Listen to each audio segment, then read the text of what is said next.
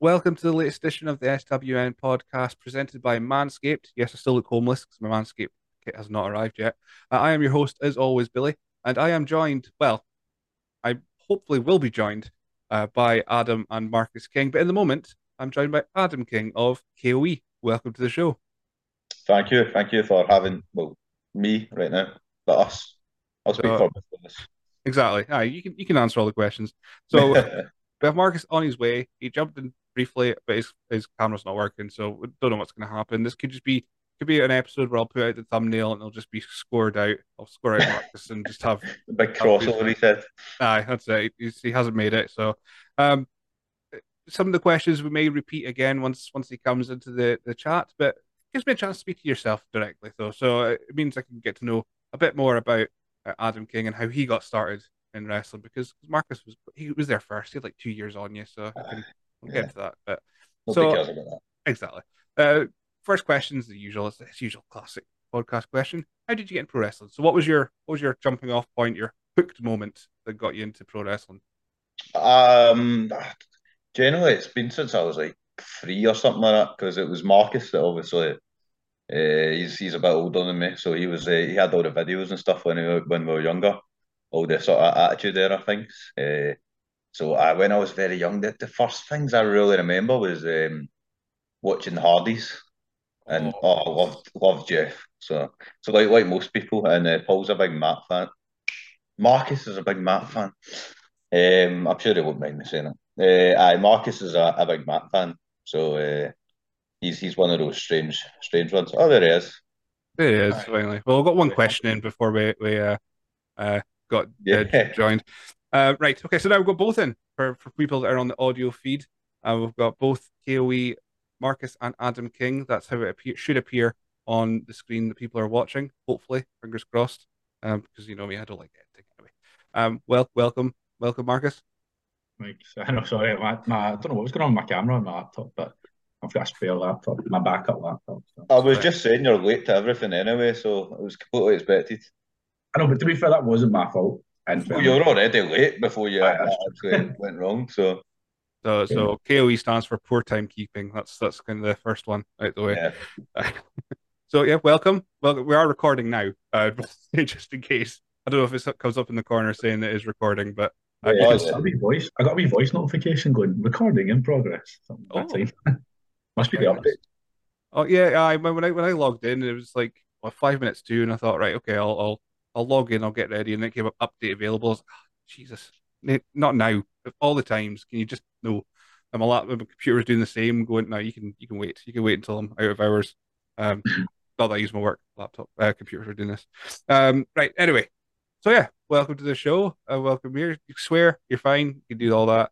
Um, like I've said to, to Adam, I just avoid slandering folks. So I, I don't want any pushback on anything that comes Uh, our way. So- worry. We don't time for that either.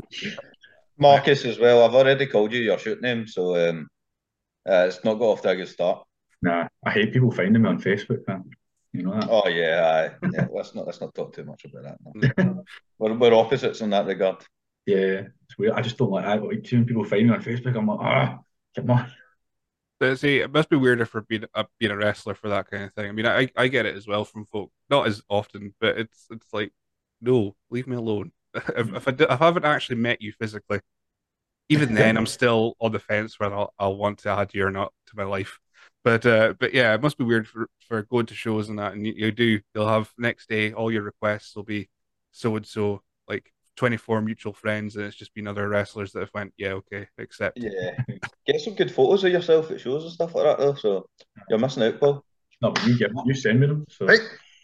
You're, you're missing out, Marcus. This is the going to go swimmingly, I can tell. um, right, so I asked, I asked, um, uh, oh, fuck, I'm going to do it now. Um, I asked Adam uh, how he got into wrestling. He mentioned the Hardy Boys, which is great. It's, it's always a, a checkpoint for me because I'm a massive Hardy Boys fan to the point of getting a tattoo of their logo on me. Uh, so, uh, Marcus, if you want to call you your, your previous ring name, Marcus, how did you get into pro wrestling? What was your what was your hook moment? I think like it's weird because I don't know if Adam mentioned it, but none of our family watch wrestling. Like even now, when we've been doing it, like cousins, mum, dad, nobody ever watched it. But my friend watched it, uh, like an old family friend, and they used to just kind of. I always remember, and I don't. It was a Monday Night Raw, and it was Triple H versus Big Show. It's my earliest, earliest memory watching it in the family friend's home, and I always remember Triple H overload Big Show at one point. I'm pretty certain, or at least did something sneaky.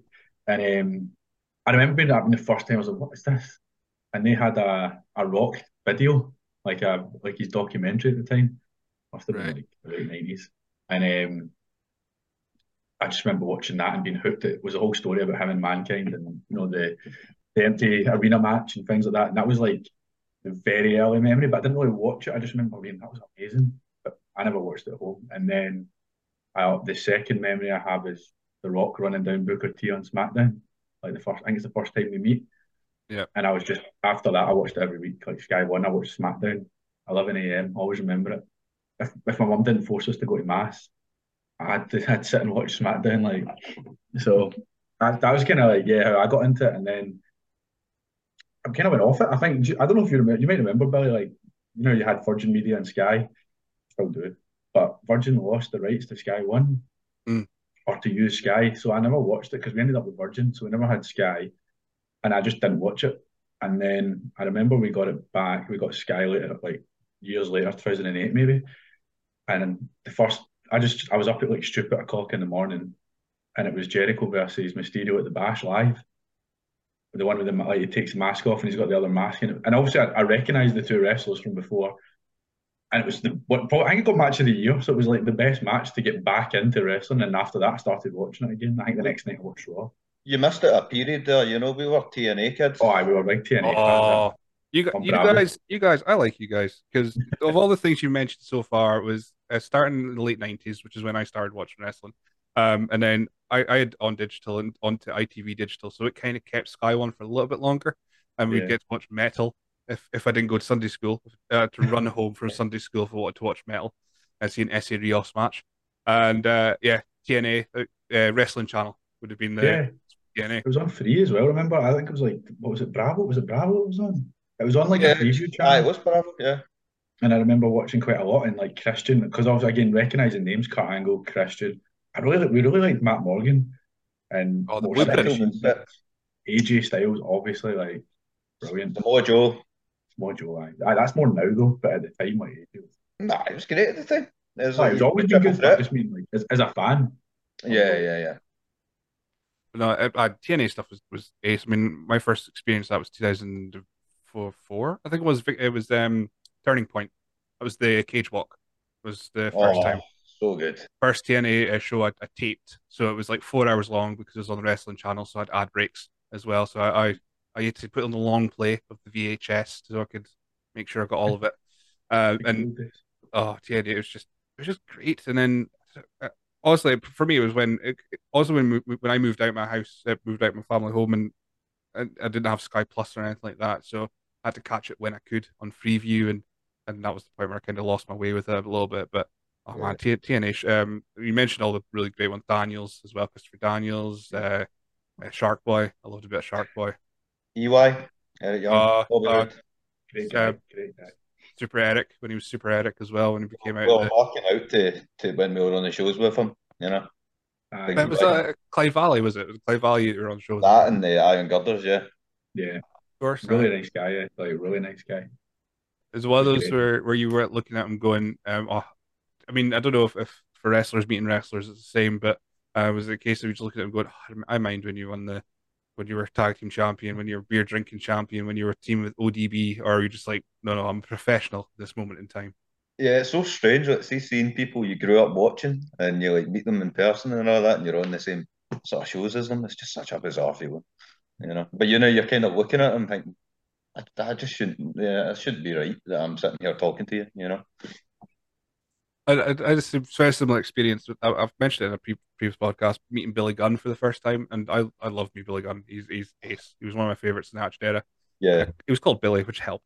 Uh, but yeah, when I met him, it was the first time I met a proper, one of the first times I met a proper wrestler um, outside of uh, well Dundee, the first Aberdeen show I went to, and uh, I met him and went, oh, I love, I loved everything you've you've done, even even um the one Billy Gunn or whatever it was, and I was like, why no, even the Smoking Gunns. Why did I say that to myself? Like, no, not Oh, even. yeah. Did not need the word even in that conversation at all. I love the worst part of your career. I loved He rockabilly. was always good. though. Yeah, Yeah. Billy and Chuck. I love that gimmick. Billy and Chuck. So good. Final four in the Royal Rumble 2001. Never forget Billy Gunn. Uh, Such an athlete, What an a athlete great was. athlete. Like What a huge man. I like guys, see guys like that though that can like take anything and make it good. Like Cody Rhodes was the same, like Stardust, the the dashing. Like see guys that can do anything. Like you go, here's something quite silly. Like, cool, I'll make it amazing. Like that's Billy Gunn, innit? Like just makes things good, no matter what. It still is still. I mean, I, I don't watch a lot of uh, AEW. I actually just keep up with the re- results and what have you. But every time I see Billy Gunn, I'm like, "You- you're just, just best. Billy Gunn's one of my boys. If if if there's any a boys list anywhere, Billy Gunn's on mine. Um, back to you guys wrestling though.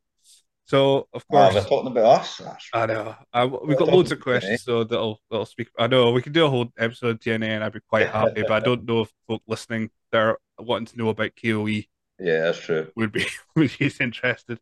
Um, so of course, Marcus, you you debuted first uh, back in 2016. So was it just a case of of did you guys always want to be wrestlers, or or was just you're a bit older, so you started first? How how did you come about becoming a wrestler?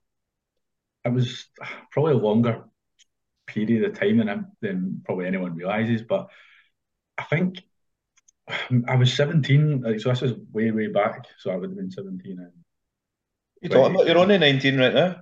I, I wish, man. And um, I remember I went to training for like three weeks or something, like, but I was like so skinny, like, I mean, like Adam will tell you, like, my upper arms were skinnier than my forearms type, like situation. And I just remember being like, I was decent enough in terms of like physically I could do the things that needed to be done, but I just I felt so small. I was I was a wee boy and I felt like a wee boy. And I just stopped, went to uni, did that whole thing. And I and it's a weird one, but I was I was doing Interrail in 2014 and I remember sitting on a ferry and I was just thinking, what am I doing in my life? Like what is it I, what have I wanted to do? What do I want to do?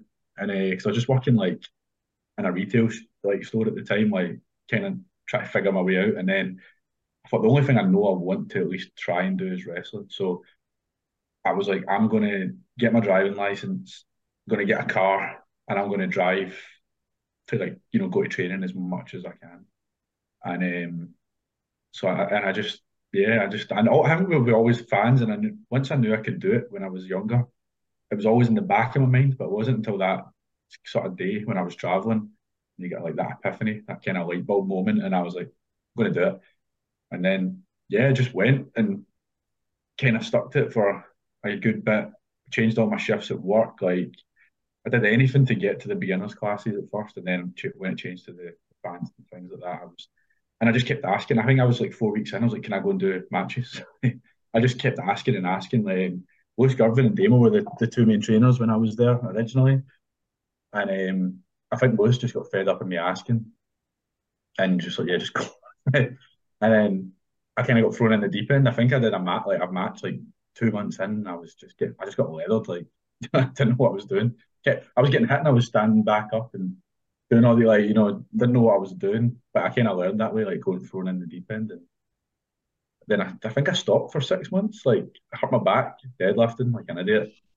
And then when I was deciding to go back, I was saying to Adam, like, do you want to come back with me? Like, I will actually go for it. And I think it was January 2016. We really was it 16?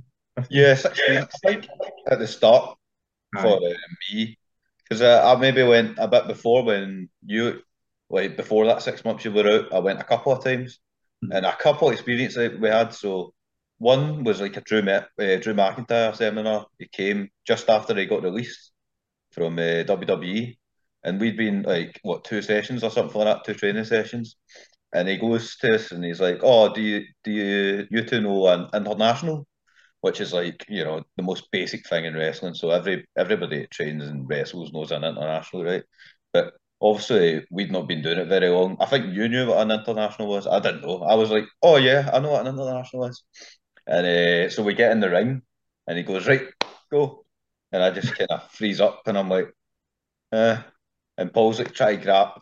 Marcus is trying to grab me, and put It me says through my name it. anyway on the corner of my video, so Was that? I'm saying kayfabe's done because it says my name in the. Oh, it doesn't. Yeah, It doesn't show up doesn't in the, It doesn't show up when I get the video. Yeah, when I get the Oh, video, yeah. it show up. I don't, don't want our, our second names up there at least, you know. Um, King, you know. Um, so uh, yeah, and then I just rose up and uh, he was just like, you know what, just just leave it, guys. And I remember thinking, oh, I don't know if this wrestling's for me. And then the next the next week it was the first time I ever saw Damo. and It was probably the last time before he went away to uh, WWE.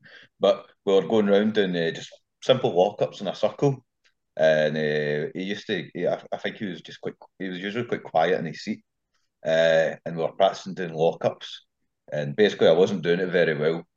Uh, and he, he gets up from his uh, his seat, which didn't happen often, and he just shouted at it like big scary Irish voice. You know, I'm a wee seventeen year old or something at the time, and uh, I was like, "Nah, I'm not coming back. I'm too scared." He was like, "You're not doing it properly," with more expletives. But yeah, I was like, I- "I'll go away for a while," and then I came back a couple of years later. So And by the way, D- Damo's a hero. Like, I love him to bits. Like that. oh, he's lovely now. his first experience with him. Yeah, oh no, he's a, he's a lovely guy. Yeah, that was just uh, it was a bad first experience. He was a scary guy.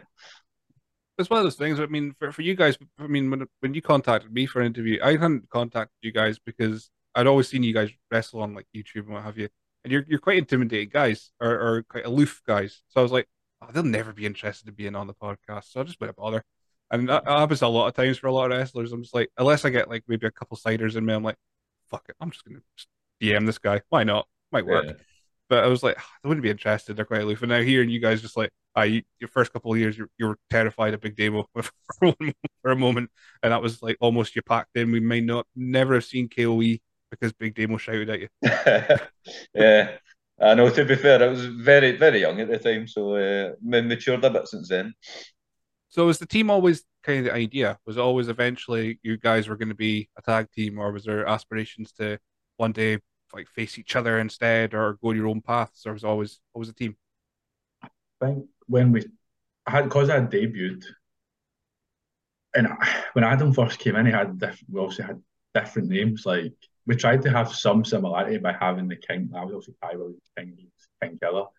We, that was kind of purposely done to be similar but not the same. Like just so we were going to do single stuff for a while, I think, because I was doing okay. I did like the Drew the two Drew Galloway tournaments. Like I had a couple of really good matches. Well, at that for my standard at the time in terms of like being quite new and quite green, I was having decent matches. I mean, I was getting carried to decent matches basically, and um, so I was thinking, well, let's build up our singles names, and then we'll be a team. Like then when we be a team, it's a bigger deal. That was the idea originally, and then we got booked on a show that was it was a closed door show like for fans, but all the, there was loads of promoters there. That was the first time we met Dallas at like ICW, Scott Reed. Uh, I think Rudo was there. Loads of other. I'm trying to remember like, off the top of my head, but there was it was a lot, of promoters, a lot of wrestlers that were there, um, and your family could go as well. So our mum and our granny were there, and and we got they got asked to be a tag team for the main event, and we just went, aye, we'll just do it then. And then after that, we're like, might as well just do this now. Like, there's a big there's a big gap, not a big gap, but there was a gap at the time of being, you know, a fully marketed team. Even some of the teams that are good teams had really good individual wrestlers, and obviously we feel like we're good individual wrestlers as well. But we solely market, we solely sell ourselves, and we solely try and get booked as a team. And we just thought, who's better to do that than two brothers? And we enjoyed it, and we quite enjoyed the tag team style of wrestling. We always have, and I think that main event for again for the length of time we'd been doing it and the experience level of the six guys that were in the ring, it was good. Like, and that's what we went for. I think a big problem initially as well was um, you were quite far ahead of me, so it was like I'd be kind of holding you back if I came if I came in too soon and did, and I probably was the first, you know, wee while. Uh, but I'd be holding you back if I, I came in and I was so far behind you and you'd been wrestling for a year. And I was brand new to it and stuff like that. But yeah, it was it was a good decision to do it when we did. So we were thinking what 20, 2016-ish then uh, no sorry 2018 was when uh, first note I've got as as a team anyway um, maybe beforehand that closed door one yeah, 2018. yeah, that was what- that was the year. January, wasn't it? Was it Jan- January 20? Yeah, January. uh, I think so I think it was against for who I've got. I didn't write it down because that would have been I would have been well too prepared. Yeah, um, the first but, the first one was again. I don't know if people knew about it because it was like it wasn't an announced show, but it was against the Govan team and that, yeah. underdogs. Underdogs. That was the first. I couldn't remember. I remember who was in the team like Scott and here, but I couldn't remember the team. So, yeah. Um, but that was the very first match. But I, I wasn't announced or it's probably not even on record. there is. So I think it's yourselves versus the underdogs is the first one on Cagematch anyway. That was the first yeah. as a team. Um, Adam, you still don't have a Cagematch profile. I don't know if that makes a difference to your life at all. Well, we had more matches in at this point as well. It's, it's quite terrible. It, it, I was so shocking that his screens actually froze, which is even better. Um, he may come back at some point. Um, so yeah, so um, Adam mentioned the Hardy Boys as a, as as inspiration for him. He may mention it when he comes back into the chat. But uh, for yourself, anyway, was there any tag teams that you want to kind of emulate or, or at least uh, take notes from uh, for KOE? I think um, when we first got in, not massively so in the sense of we just wanted to learn, so we were like sponges, just you know, didn't know where to even start when you first start, if that makes sense. So there wasn't really anyone like we are big fans, obviously the Hardys, the you know the main tag teams. But I feel like as time's gone on, it's been more modern teams, and then going back and watching like you know the Brainbusters and things like that. The Revival obviously are big, like good good team to watch. But I mean, I, I love the shows. Like I think they're brilliant. I think they're almost underrated. I think it, to some degree, like because they don't do like the most amazing stuff. Like, but everything they do is spot on. And if you watch their matches, like the crowd can be flat at the beginning, but see by the end you can they literally have them way up here, which is just a skill in itself. Like, so that's probably like as time's gone on and we've got better is to try and reach that standard, which is obviously hard. But I wouldn't really say it that when we first started there was we watched anyone. We've been quite big on like if you're trying to copy too many people, you just become a kind of rip off. We've always tried. If you watch our moves, for instance, like that's us in our own head thinking of what, what do we do as individuals, what's not been done. Like the majority of our moves I've not seen, like as a tag team. Like there's I think almost every singles move has been done to some extent. Yeah, but I don't think them. Yeah, untapped amount of probably tag moves that you could that people could pull off. But it was great learning. Like I love we wrestled uh, Mark and Jackie. The pole was a like massive learning. The Hunter brothers was like like mind blowing way they fought, like unbelievable tag team, uh, the Hunter Brothers. Um, we learned a lot from them, and just yeah, every time we, we get somebody, we rest somebody better, we're just like sponges. Like I think people have this perception of us as because of our characters that we're really arrogant, like you say, mm-hmm. like I look.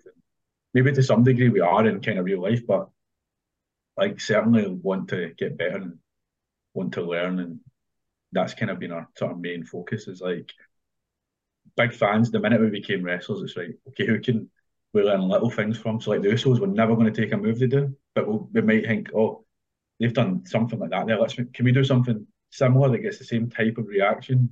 And it's the same. It's like see when every show we're at, and we'll ask whoever the most experienced person on the show is. We'll go and find them, and we'll go, oh, can you watch a match? And then if they they'll give you like they'll give you maybe quite a bit of feedback, but there's always that one thing that clicks and you go because it's hard to remember everything. But there's always one thing from like each experienced wrestler, and you kind of it sticks in your mind, and you go right. I'm going to make sure I do that next time, and uh, you you just bring it with you every sort of match you have. It's like that. The analogy I like to use for, for wrestling anyway is like a puzzle. It's a puzzle at the end of the day. So you, you go every match, you get you might get another piece to that puzzle, and then it'll add an extra bit of the picture, and you just kind of fill it out as you go along. So so yeah, if as long as you're, I said you're you're uh, gaining the experience and finding the the most experienced person to give you the feedback, then just makes you guys uh, a more cohesive tag team. I suppose with guys like Mark and Mark and Jackie for for the Polo Promotions as well, um, they've they've they would have had things like tryouts with WWE stuff like that, so they would have not only brought the tag team stuff, but they would have had right.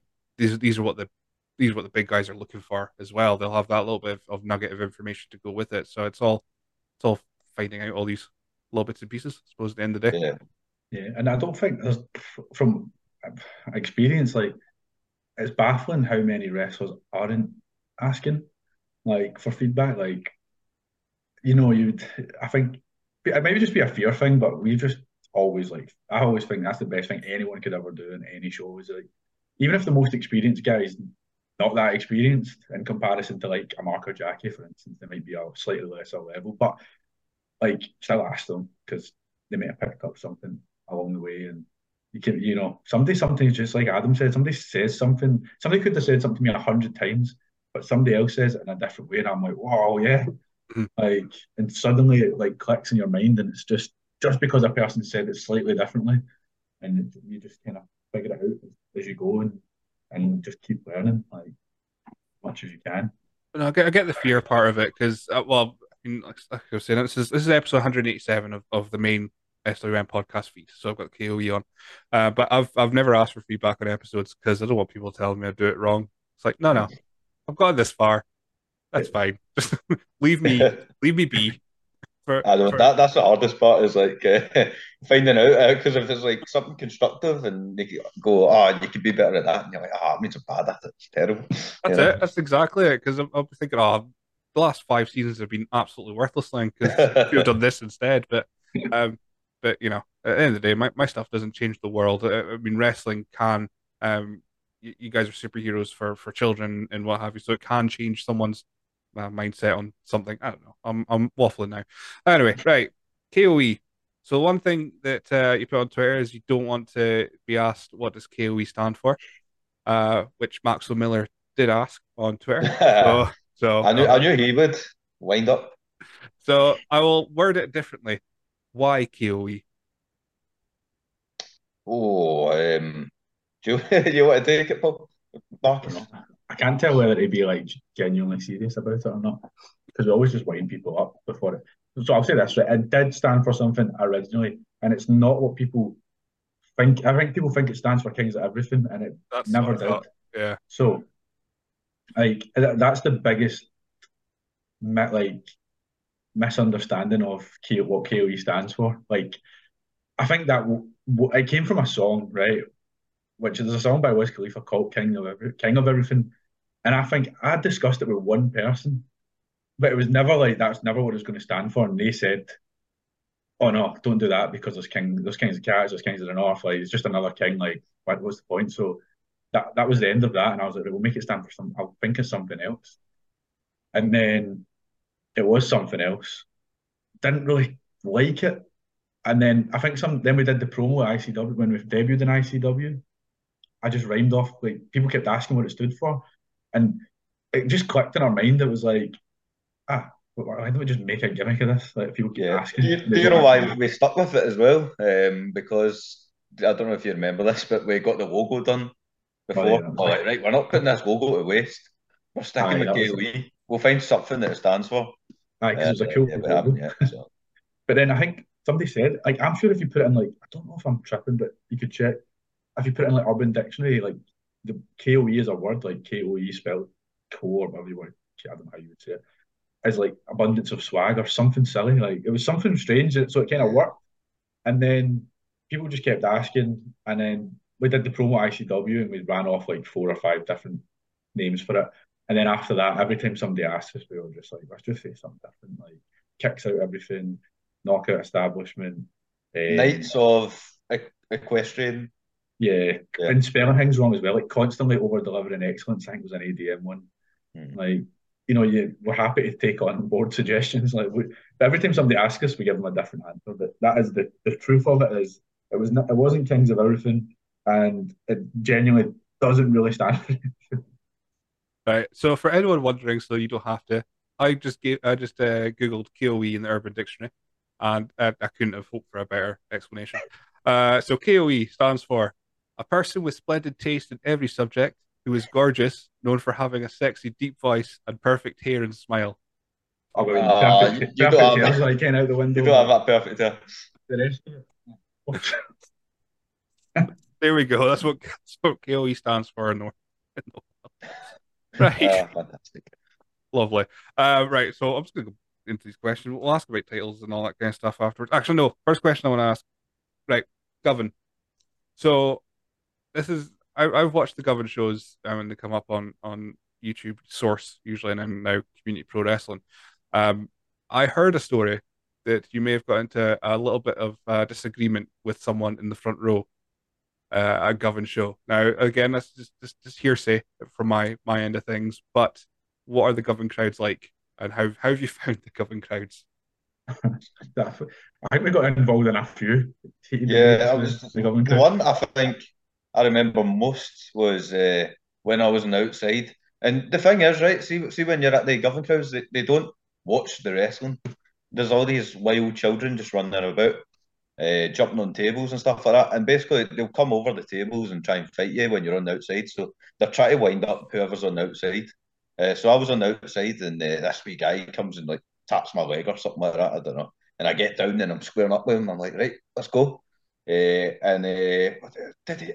I can't remember. Did he hit me in the balls? I feel like he no, hit me in the balls. He tried to super kick me, and he hit me in the balls. Uh, yeah, and it was whoa, uh, it was it wasn't fun. Uh, but there's not much you could do. I don't know what the security was. You need security for the kind of shows, but and the parents yeah, don't care. Like the parents start on you as well. Like I think I think because we first went in, we, we kind of did every time we wrestled there. Initially, we wrestled the Govan team, so obviously we were massive heat magnets, and I think a good chunk for it, like, we you know, we were really hated on, we were really do it like, and it just became like it just got out of hand at times. But like he says, like there's the half of them that watch the show, like they're just wild, like they're just there for like a, a wild night. it's it's mental, but yeah, they would jump over like you couldn't really say any like we we, we did say something because we're always saying things like we're just winding people up like you know taking like the, the inflatable hammers off them like grabbing their bottles and throwing them across the room and stuff. It was just daft things. And then you think it's like a kind of you know you're getting a try to get a bit you know of a reaction but then the parents are actually literally trying to fight you. Like you got women like squaring up to you and stuff and you're just thinking Jesus like yeah. you know it's, it's show like, in front of all the children and all that. It's terrible. Like it's un, but like I don't go about my day to day life as as Marcus King and you know walking up with people and punched like you know it's, it's a show like that's that's not who we are really like from a, you know a day to day basis, but they seem to think that that's the case. Yeah, I know near fights with parents. That's happened to a couple of shows. It's like you, you can't turn around and just go like like uh, it's not real kind of that you it's a show. You can't you can't do that because of course the kids are there as well. But it I, I don't know how I've, I've only seen one. Seen a couple times now, but I saw uh, uh, Rudo Lightning. He he got squared up. He'd uh, he was up in up in the northeast, won a belt uh, off the big big babyface Damien, and then after the show, he was getting squared up from by a guy in the lobby, wanted to fight him because he cheated to win. And oh. I was just seeing Rudo trying trying not to go. It's not real to just calm down. It's a show, kind of thing. I was like watching this, going, how is this happening? How have you got to the point of this happening? I'm I'm not jealous. Uh, the wrestlers in the seventies and eighties that had to deal with that. You know, kayfabe was still a thing. Have have a pencil in their boots in case you had to chip someone and and. oh, but no, but no. I'll, I'll, Govan, I, like I don't envy anyone having to wrestle on the Govan shows. I mean, uh, Alex Webb, I was speaking to, he pointed out that the first one they did, he came, they came out in orange, and he, he didn't realize that was a bad idea until he got out there and realized it was a bad idea to wear orange in a show. Well, it's, it's, it's mixed because technically Govan's quite famous for being like a Rangers town. And we mm. went there and um, I was like, it was the first time we were meant to be wrestling we were wrestling against the Govan team. I was like, oh, I'm going to come out in a Celtic top and all the, everybody's going to be all wound up. And then uh, we got there and like, uh, I think it was Davey, who's a Celtic fan himself. He was like, nah, it's very mixed in Govan. It's really not going to have as much of an impact as you think it will. Yeah, and in fairness to Davy and Xander, they often would come out. One would wear like a Celtic singlet, or Davy would wear the Celtic singlet. Xander would wear the Rangers, which is good. Like you know, I mean, if you know Glasgow, like there is that obviously real divide. So it's good to like because the kids do look up to them. As, you know what I mean? Like genuinely they do. So if, if they're sitting there, Celtic and Rangers, and they're a team and they're cousins and they're together, then they are actually setting a decent example for for all the kids that are there because it's very easy to get caught up in the whole rivalry. And and I think like you know I think I would just definitely on my tangent with football no point but you know what I mean? Like it's it's really all just fun and games at the end of the day. It's not the 80s anymore. Like nobody has that genuine hatred towards you know one side and the other. Like it's it's good winding people up and getting involved in it and stuff like that but I think we're all grown adults now, and we can, you know, we can understand that somebody supports a different team and has a different belief or whatever it is. Like, doesn't really mean anything for anyone. Just know? gets left on Twitter now. That's that's pretty much it. That's yeah. that's where everyone does their their uh, moaning and and groaning about about teams and, and what have you. Uh, right. Okay. So yeah, I I just remember that story way back when. I can't, remember, can't remember who told me about it, but I was like, that's that's hilarious that you've you've riled up someone uh, an adult enough to try and fight you uh, a, a, wrestling show. That's just oh, silly. Um, right. Okay. So I got Griffin uh, on the old Twitter machine. He asked, uh, "Am I still considered an on honorary KOE?" I suppose. I suppose. yeah. No, my my uh, first match I teamed uh, with Griffin, Ryan Griffin at the time, Flying Ryan. Um, so yeah, like, that was good. The way and he's one of the most underrated wrestlers there is in, in the country. So very good, very good wrestler. Yeah. Um, but yeah, that was great. Like to be fair, he, him, me and him versus the Forgotten Cav and Dunbar. That was my first match on a show. Uh, the the bar pops everybody's cherries, so so he does. so I hear. That was my first match. Aye. Did he give you the same advice as he gives to everyone? Did he ask you if you were nervous and then uh, told you it was good if you were? That seems yeah. to be this. Yeah, okay. he's he's got a rolodex of of the of, of lines for uh for first matches for for pop and cherries. um, so we've got Taylor Veit uh, asking. Well, he asked two questions. Um, one's a bit more controversial than the other. Uh, but I'll go for who's a wrestler you have a soft spot for that nobody else seems to rate. I don't know for this kind of question. I don't know if you want to pose it to Scottish wrestling as a whole, or if you just want to make it just worldwide. I don't know if it's good if going nobody else seems to rate it, and picking someone, they're going to sit there going, "Wait, nobody rate me." well, everybody rates Taylor Veit, but he, he's my one. He's, he's he's the best. So yeah, Taylor Veit is pretty good. To be fair, if we're talking Scottish wrestling, I think because I've we've had I've had this conversation with Taylor Veit, so I think I know he's he means worldwide because we've talked about it. But he's really good. Uh, you know, if we're thinking Scottish, Ryan Griffin that we mentioned, there's a lot of good guys. To be fair, just kind of solely under the radar, like you know that are actually pretty good when you even like them. see when we went to we were at FPWA and we wrestled um, Robbie and Ross, um, the Woke Academy. Yeah, they they two were great, you know. And it's just like one of those things. There's just so many, there's talent everywhere. And uh, what am I getting phoned? No, sorry. Uh, there's so much talent everywhere, you know. Uh, and it's like every time you go somewhere new and you've not seen someone before and you're kind of not sure what to expect, and then you're like, oh, that's brilliant and you watch someone for the first time live in person and you go, oh, it's great, honestly. Um, I'll, I'll put in a third vote for Taylor Veit as well because I was I got uh, hold of some of the Combat League shows from up in Caithness and he was just phenomenal. Uh, he, he did he did very little actual wrestling, but he didn't need to because he'd riled up the crowd that much. They reacted to everything, so it's like maybe did three bumps in the whole whole match, but it was one of the like heaviest reaction matches because he he'd done such a good job of making He's one of these few guys. As soon as he comes out the curtain as well, he you instantly he instantly makes an impact. You instantly have to think something about him, and that's like so impressive for people to do. Like it's the second you come out and you think, "Oh, I hate that guy" or something like that. You know what I mean? So uh, it's great at that. Uh, second question is, which brother is better? Yeah, We're both better at different things. Yeah, yeah, that's true. he's quite clever. He's left that quite open ended. He didn't say what better at what, so that's, yeah. that's quite quite clever um, tactician. We we kind of see when we wrestle and stuff like that. We, will um, if we're better at a certain move or something, we'll just go ah, we'll have the other one take it.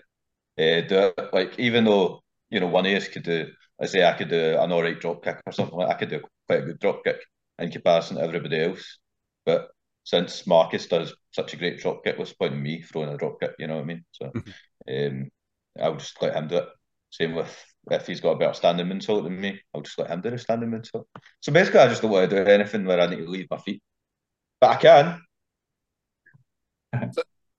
I hate going up the top rope. Like it's just like, yeah, uh, we can do it. We can do it probably more than people even realize, or certainly fans may realize. I think people train with us probably know what we can do, but shooting stars, moonsaults, four fifties, like pretty much anything that is, can be done. But like we just just don't. Like, especially if you're bad guys, it's, it's a waste. Well. Oh, yeah, uh, you don't need to do it. If, if, if, there's no point in uh, scratching extra uh, marks on your on your bump card, your hypothetical bump card, if you don't need yeah. to. Um, is that is that an important thing for you guys that, that you do like if one's better than one move than the other, is that important for you guys marketing marketing marketing yourself as KOE as a package deal? Yeah, Um, I'd say so. Like, I'd say it's a, um, whatever one of us does, it represents the both of us. So you know, like if one of us to, was to have a great singles match, you know, I mean that's going to benefit the two of us.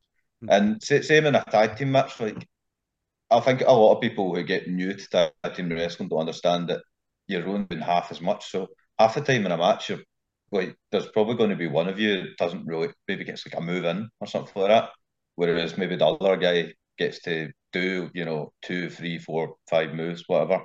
And uh, one of you is really going to shine above the other one.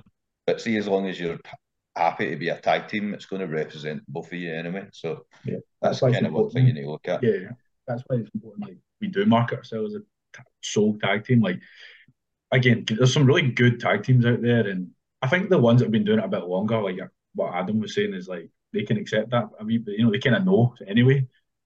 Um, but I think we're so similar, like in terms of like our styles are quite similar, our athleticism quite similar, similar sizes, similar heights, like.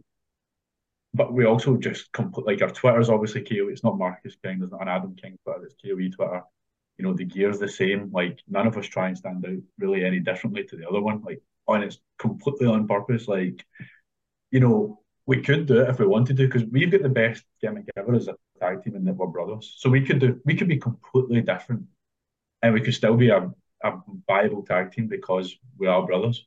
Mm-hmm. But everything's done on purpose. It's like you know because, like Adam says, if we do one thing or if we do a duo thing, like people go, ah, that like people generally say that KOE. People refer to us as KOE. Like one of us is KOE. Like we'll say KOE talking to me, like at that like backstage and things like that. So we're literally at that point where, you know, we're almost we're just seen as a collective. So Yeah, and the, the benefit much. there's a benefit of uh, it's been so similar in real life as well. Like I think it'd be hard to kind of be different because we're, we're just into the same like outside the wrestling as well. We're just into all the same stuff. So that's that's a similarity really.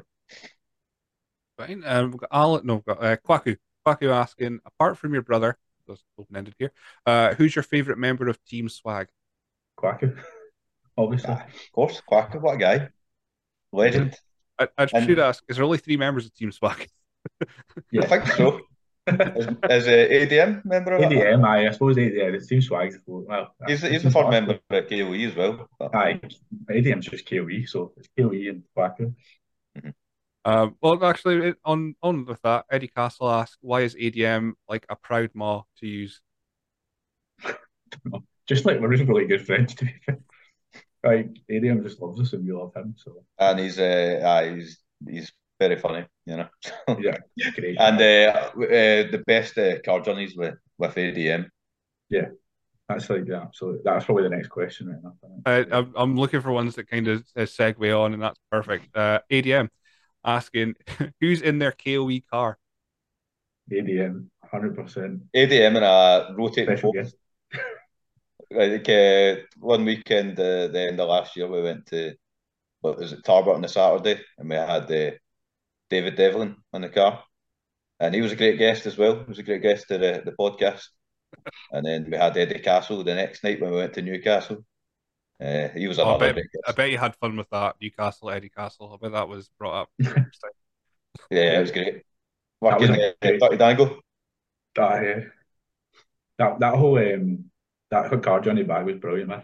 That's it, like literally yeah, the best car. We always talk about this, like who would you hate to have in a car? Who would you love to have in a car? Like, but anytime ADM's in the car, it's class. Like that's what we say. ADM plus a special guest or two special guests, if Yeah. if we need to. And you can two. work out what a Colton car is. It's the opposite of a KOE car.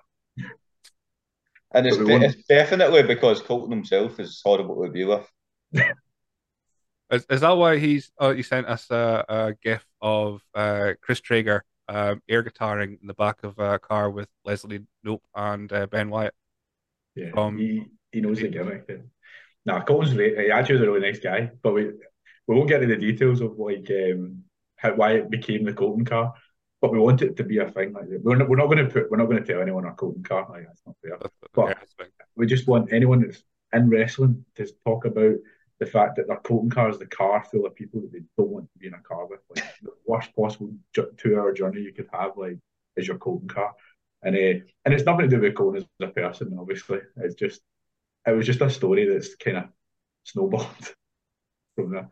Um, Logan Smith asked, "Who's on the Doug plane?"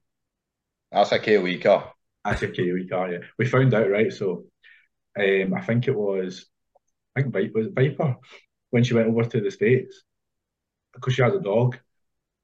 Took her dog over, and um, but they were saying that like they basically you a bunch of people who have dogs that are moving to the states charter a private plane, I think. So they all chip in and pay for it so that they can go with their dogs on a plane. So the dogs are allowed on the plane next to them, or like so. And I was like, so there's such a thing as a plane full of dogs, a dog plane, which sounds amazing. Like that literally could be the best like journey ever. So the opposite of Colton car would be your dog plane because it'd be amazing. Man, that's that sounds like yeah, that sounds like the best thing I've ever heard of is is a Doug plane. Uh, amazing. Right. Okay. So let's let's get some of these these, these littler one uh, questions out of the way. So we've got a uh, Silent Assassin. He asked, "What does the E stand for?" Kings of. We already established that. We move on for that one. Um, what's the thing with you both wearing odd trainers in the ring? We have the same oh. size feet. Yeah, that's about nice and simple. Yeah. But when I see, I I, I don't like no not OCD by any stretch of the imagination, but I don't like odd socks or anything like that. It just kind of sets my teeth on edge. So when I see you guys wrestling odd shoes, it just like I watch it. Got thank God they're well, bad guys. Here's the thing. So we we've had um, fans come up to us with odd shoes and say, "Oh, you're the reason I'm wearing odd shoes." So it's working to an extent, Colin. Um, yeah, I hate odd socks as well. I can't wear odd socks. The only time I could wear odd socks is when we're wearing the odd shoes. Yeah, because it, it evens out. Aye, almost like double negative becomes a positive. Fair enough, but yeah, that's pure evil. If if, if it's now spreading that folk are, are wearing odd shoes because he is that's no no. Uh, Reese asked ask when you asked then if you had a fight to death to the death against someone, would you pick a sword or a spear? It's a fantastic question. Right, I know the answer to this because there is a right answer. Uh, would you would you two like to guess what would win? Spear. Yeah. Range. I guess you can throw it. So they put it through like an animation or something like that. So it's like you can find it on YouTube or something. I think it's YouTube. And uh, I, would have thought, you know, you're more mobile with a sword. You can kind of get around and stuff like that. With a spear, you're kind of, you know, it's a bit more awkward. But apparently, there's like no situation where a spear wouldn't win. I can't really remember the details, but yeah. There you so go. a spear is answer. Backed by science as well, a little bit there. Yes. That's excellent. Uh, let's see what else I got on on Facebook. Then Ian Skinner asking favorite acronym. KOE. DVT. Speaking DBH. Of, speak, speaking of acronyms, now right, it would rely on you either meeting Judas Gray or listening to past episodes. Uh, he's just asked DMG. Yeah, what does mark. that mean? Oh, I, I love getting to tell people this. Right, okay. So DMG stands for Dead Mum Gang. Oh, is what it stands for. So pretty much him and I think it's Major Matt Wolf from uh, Joe Hendry's Academy. They they they founded this group, or although in writing it says he's the original founder. Um, that because they both lost their mums, they're now DMG. So his question pretty much is, uh, are you part of DMG? No, no we're DDG. No. Oh, the offshoot. Oh, right. Okay, he'll be glad to know that. Um, yeah, we're um, what the other the other side. He did. He did ask. He also added the best part about this is he's met you, so they better remember him. So I don't know if you Who? remember Judas Gray. nah, nah. He, he was. Uh, yeah, uh, we met him one. Uh, no, we, I we met him recently actually. Yeah, like yeah, uh, at a seminar, and he was uh, very flexible. But no, he was, what, he was what a wonderful review. I love that as a as his, as, he's going to put that as his bio or something. Judas Gray, very flexible. no, no, I, um, I've only seen so much of him, but it looks, uh, he looks really good to be fair. um, Grant McIver asked, uh, "What's your favourite packet of crisps?" Pickled onion crisps, but I don't really eat them. I, I would, I'd probably not eat a packet of crisps in about a month. Give me chocolate in it. See, see, now like forty-five minutes ago, I liked you guys, but you know that's. Uh... Uh, the right answer, the favorite pack crisps, is the next packet. That's the right answer for me. uh, as as a as a ever expanding uh, fat man in a chair. Uh, right. Okay. So back to actual wrestling, I suppose. Uh, Sammy oh. Sparks has asked LND versus KOE. So I guess that's a request. or anything? Well, I think that's happening soon. You know, yeah, somewhere. Yeah. it's not been announced, so I don't know if we can we can actually say it, but I'm sure it's happening soon.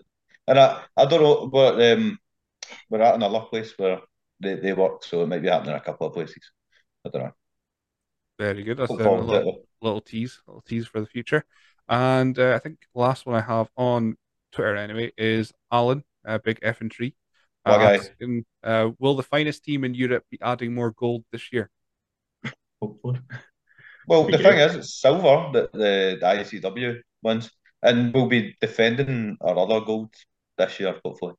So, you know, um, that. But uh, yeah, hopefully, hopefully more. Speaking of gold, then, so of course, 2020, you guys became SWA Tag Team Champions. That would have been your first, I'm reckoning, your first uh, tag team gold. So, what, what was it like? So, that's what, two years in as a team, and you're now champions. So, was that I don't know if you guys are big belt guys. Was that just a just a cool thing that you you'd worked to a point where you were champions?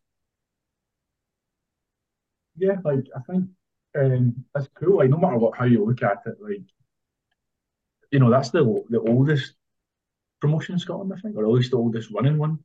Um, you know, it's been like guys like Damo have held that, like you know, obviously like Mark and Jackie, all these people have held the belt, and it's just cool having somebody go, yeah, you guys like are going to represent the tag division. So like, you know, they the SW is a big company, like they draw big crowds, like and to, to be given that kind of like, yeah, you guys are good enough. And at that time, like we were happy with where we were at in terms of like you say, being two years in.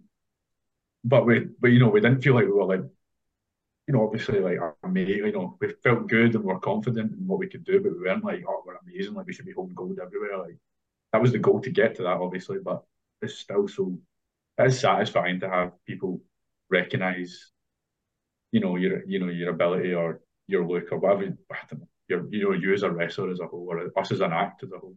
Yeah, that was only just off off um uh, like uh, a, what was that fatal four way tag team match we did the first show we got in the SWA, and then just off that they were like, oh, you know, you could be champions. So got the match and won the match, obviously. So yeah, that was good. But like I say, yeah, they do big. They'll run what two, four times, two to four times a year, but their their shows are always like, like jam packed with with either big names or or um, just a large crowd in general. So it's not a bad place to to win gold. And like I said, guys like Damo have, have held up those belts. Um, I mean, speaking of belts, and of course, end of last year, uh, Fear and Loathing, ICW's version of WrestleMania, uh, you beat Lee King Sharp and Krieger to become ICW Tag Team Champions. So this point, then, would have been, I don't know if you count the pandemic year as a year, uh, if you count it at all, but that would have been, what, four years in, and now you're holding one of the tag, uh, tag team titles for the biggest company, one of the biggest companies in Europe. Uh, was was that one a bit more satisfying because it's a it's it's pretty much the pinnacle of tag team wrestling in in Scotland? What were your kind of thoughts winning that? Um, I, I don't know. I, like, I think uh, obviously it was amazing because that has been like a major goal since we started. I remember like going maybe just after I started training or something, going to as soon as I turned eighteen.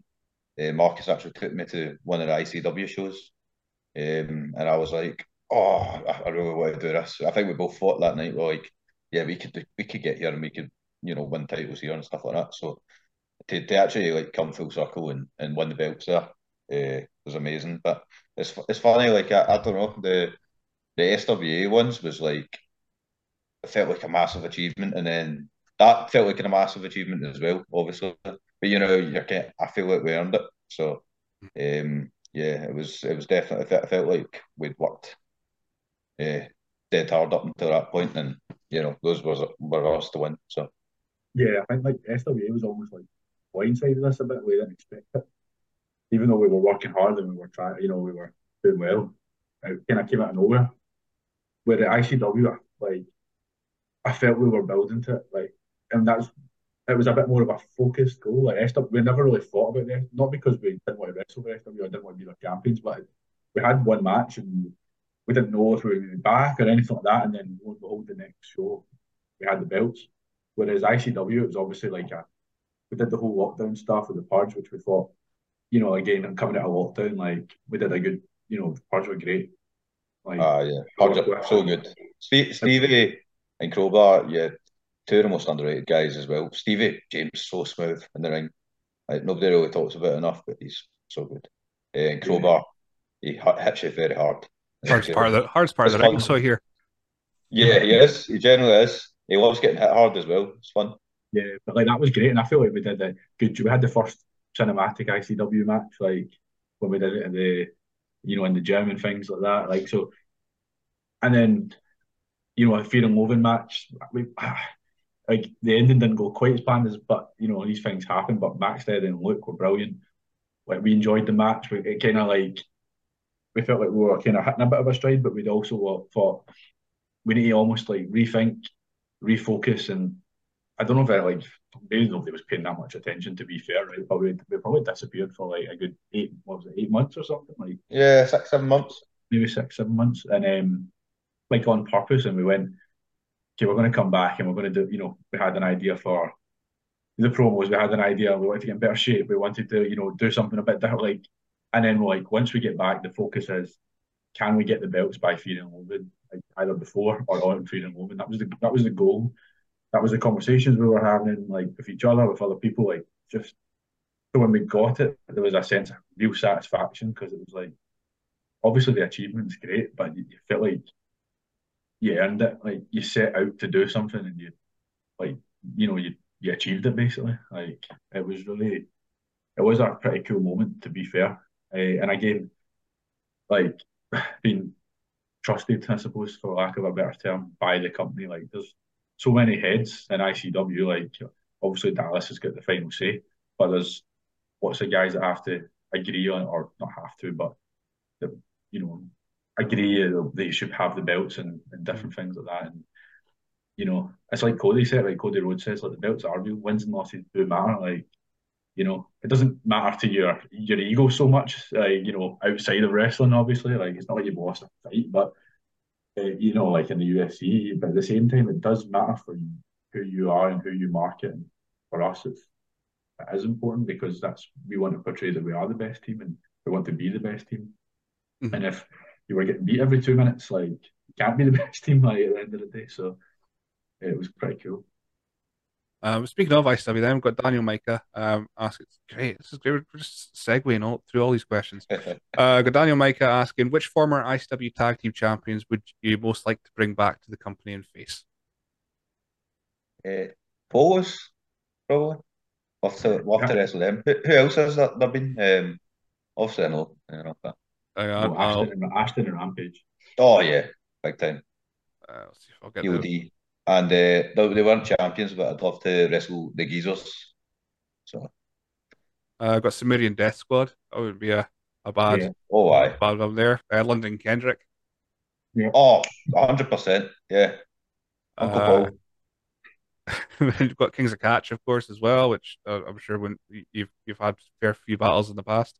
Yeah. Uh, yeah, and been, Lewis trained us. So, he, well, he did a lot of our training. We've been trained off a few people, but Lewis was big hand in training us. So, And on that, to be fair, like I think we're obviously talking about that ICW, like we obviously worked really hard to do that, but Damo and Wolfgang, massive parts of who we kind of became in the last year, I would say. Like in terms of helping us, guiding us, training us, like advice, everything like you know, we were doing well and we obviously put the work in, but having two guys like that helping you so much and willing to wanting to help you, willing to help you, taking time, having long conversations, training you was like immense. Like sort of, and that's why it's important to always learn. Yeah, we were on, we were on shows, we were on ICW. You could easily sit there and go. And to be fair, it's not really that common. Most people still train, and all credit to, you know, the almost everyone ICW still wants to train and still works hard at training. But that's why it's important because we got so much better through their teaching and through their coaching and like just so again soaking it all in like a sponge so that we've got. I think that's why it is, it is important as well because everybody on that roster is like, you know, every single show you, you, you go back to, you watch a match or something and you'll see like Daz killing it. You see someone in so much better shape and all that. You look at like Jason Reed's shape, or he's cutting a Jason, great Reed. Jason Reed's promo is probably the best talker in the UK. I would say. I, I, I find it hard to find somebody better as a just a sheer pro, like good, great wrestler, great shape. But his promos are like up there. So if you try to get to that level, like you know, he's picking up people because he's up here with that. Daz's athleticism is way up here with that. So you're trying to get up there. Do you know what I mean? Like, and there's so many guys like Theodoros, who's always good, but he's got so much better, which is hard when you're already good. Like all these guys that you know, underrated guys again, like Levi.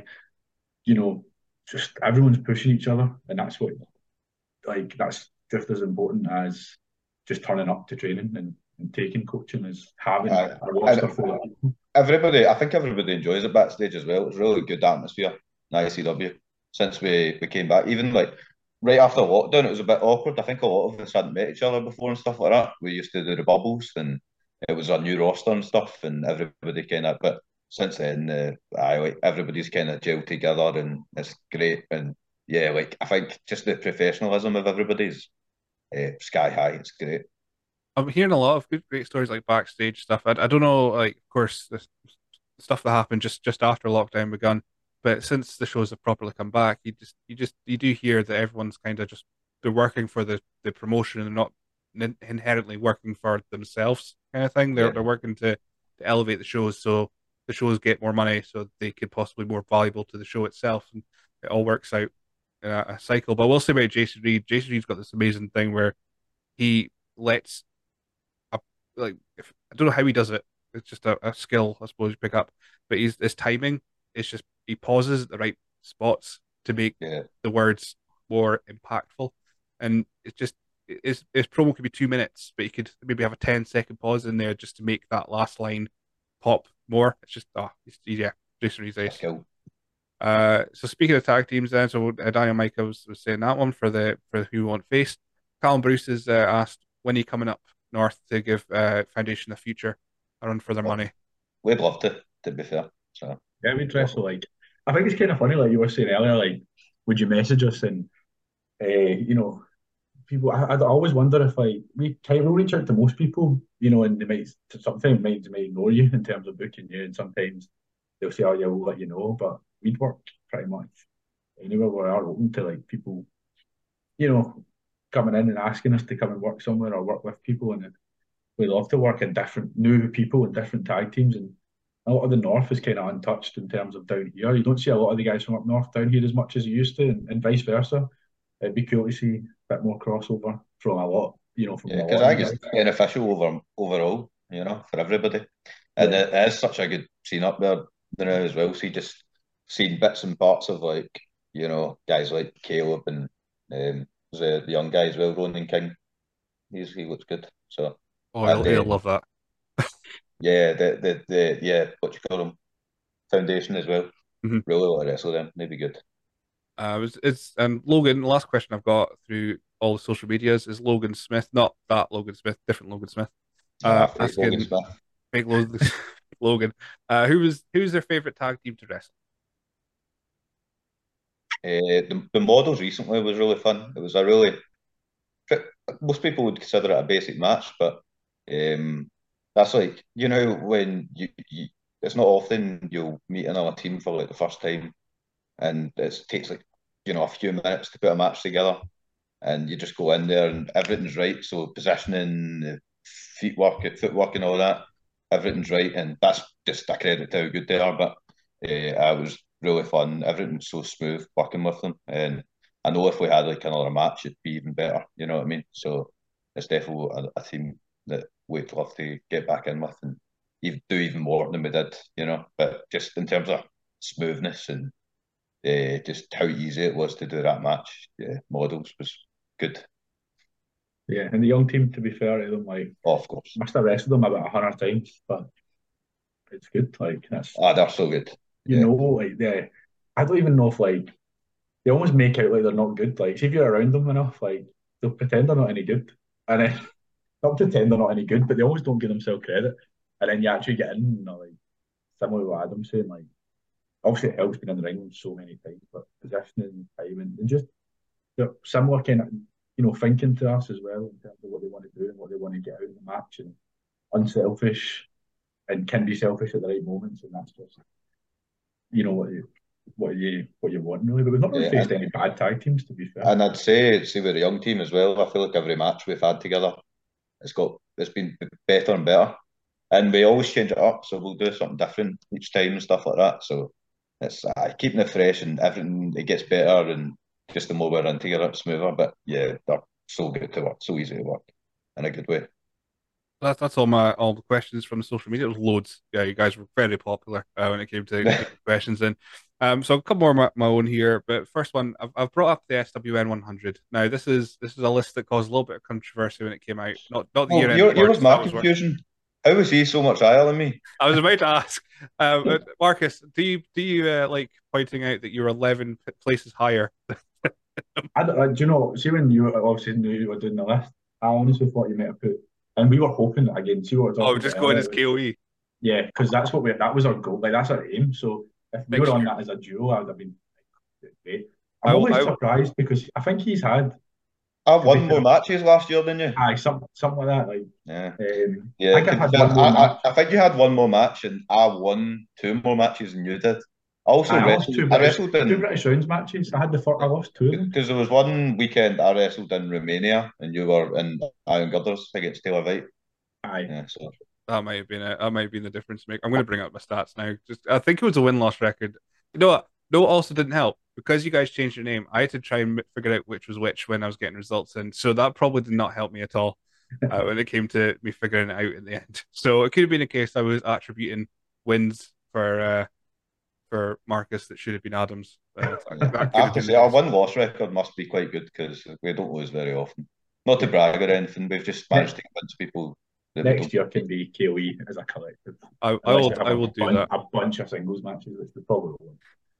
I, I'll remember. I mean, you've already got a good start because I I start the, the judging at the first of December, so you've already got the title win in there. So that's that's always a good. It means you're pretty much probably going to be on in the 100 somewhere. I think we've had three defences or something so far as well, so that's not bad. There you go. There's, there's, there's it's not it's not the hardest system in the world for for points, but um, yeah, some of them got a bit weird when I was like, like it's, when I was looking, going, how have you got this far? How have you got this high here? Um, mostly because it's it's like uh, Bobby Roberts and he books himself, so that's how he ended up on there. Uh, but you know, so, uh, I who cares? He doesn't- Right. anyway, so so last questions we've got then is our two usual ones that we ask everyone. Uh, the, the the the burning questions. The t-shirts are available on on uh, our Teemill store about it. Um, first up, what's your favorite dinosaur? Stegosaurus, Owns with the spikes in the back, so good. Aye. What's the big one with the big neck? Brontosaurus? Is it Brontosaurus? Uh, what's it? Brachiosaur. You think I would know at this point? Aye, I think you're right. I think you're right. Brachio- The big, long, Yeah, big, so chunky one. Brachiosaurus sounds right to me. Aye, that, that one. Go with that. The giraffe one, Aye. Giraffosaurus. There's probably one called Giraffosaurus somewhere at, at, at this point. My Uh, favourite's Apathosaurus. you know. ah, there we go. Great. Yeah, I like I like a clever one. I like one that that's outside the box. This, did I put Thesaurus in my top 100? Got to check that. Uh, anyway, and the other question that we ask everyone is, what would win a fight? Two sheep or one cow? A cow, man. Easy. There's no chance two sheep are beating a cow. Cows are huge. Yeah, cows are absolute units. See, sometimes like I don't know if like sheep are just really feisty or something, but there's there's no way. See, just on a visual standpoint, the size of cows. I don't know what's in that grass they're eating, but what the hell, huge. Full of gear. Now, now, Yeah. now, there is a video online of uh, a cow running towards a sheep and the sheep winning. So I'm just saying that, that if, if you want some science science in here, Spear again, spear all over again. it's the only video I've seen of it though, and I've kept it my favorites for this exact these exact questions. Uh, but those yeah, those uh, sheep are on performance enhancing drugs, Colin. mega sheep. Uh, but no, that's that's it. That's everything. I don't think there's there's I don't have any more in my notes, but like I said before we recorded, I didn't actually make that many because everyone else asked the questions for me, which is always great. Um, is there anything coming up? This episode's going to go on the 19th, next the Friday. Anyway, next Friday. So, uh, anything want to plug coming up? Uh, ooh, don't know. Oh yeah, we've got the squiggle. And wait, what, when did you say this was coming out? Uh, Friday. So what's what's that? That's the 17th. Oh right, oh, soon. Yeah, um, yeah, we've got Squiggle coming up. So, and then in March we've got a bunch of dates. Um, I don't know. Yeah, you just look at our socials and you'll see them. Yeah. out. Some haven't been Yeah. announced yet, but we do have. got- Yeah, I think quite a we're couple every of- weekend in March we've got something. Uh, but first, square Squiggle title match uh, against the young team, and we'll batter them as per. Um, but the thing that annoys me about this podcast is I feel like there's probably like so many people we didn't put over, we should have put over, but you know that's for the next one. Do you want, do you want to throw out any names just in case you? Tom Malone, he's been improving a lot. So see the last couple of years, honestly, Yeah. Just next level, and Cool. they should be doing more. Big Colton, Darren Blair. I don't know, Luke Cairo, Levi. Phil Chaos has, you know, improved massively. Um, Well, that's not his name. oh, sorry, Eddie Castle's improved massively. So it's Um, Kai Williams King. Guy Williams King, aye, that guy's good. uh, so it's, like, it's actually quite hard. Like, I really like enjoy working a lot guys. I think, I think people themselves know, like you, you know, you know when they've got better or you or you're, you know, Yeah. making strides in the arcade violence done a lot. Oh, yeah, I like Short- looking at them guys. Yeah, look cool as fuck. Like really short space of time. Like I've done a lot and he's a really, really good talker as well. Um, if you watch his promos, it's like it's good. Um, aye, just like you know, shout out to to all the tag teams we've wrestled. Um, I don't feel like I've had any real bad matches, so it means everyone's it must be pretty decent. We're, Yep. quite lucky when it comes to tag teams. I mean, I, I did a I did a, a once to watch list. Now, my only kind of rule was I tried to do folk that hadn't won titles, and it was very easy still to do uh, like a top ten. I was like, ah, this is pretty good then.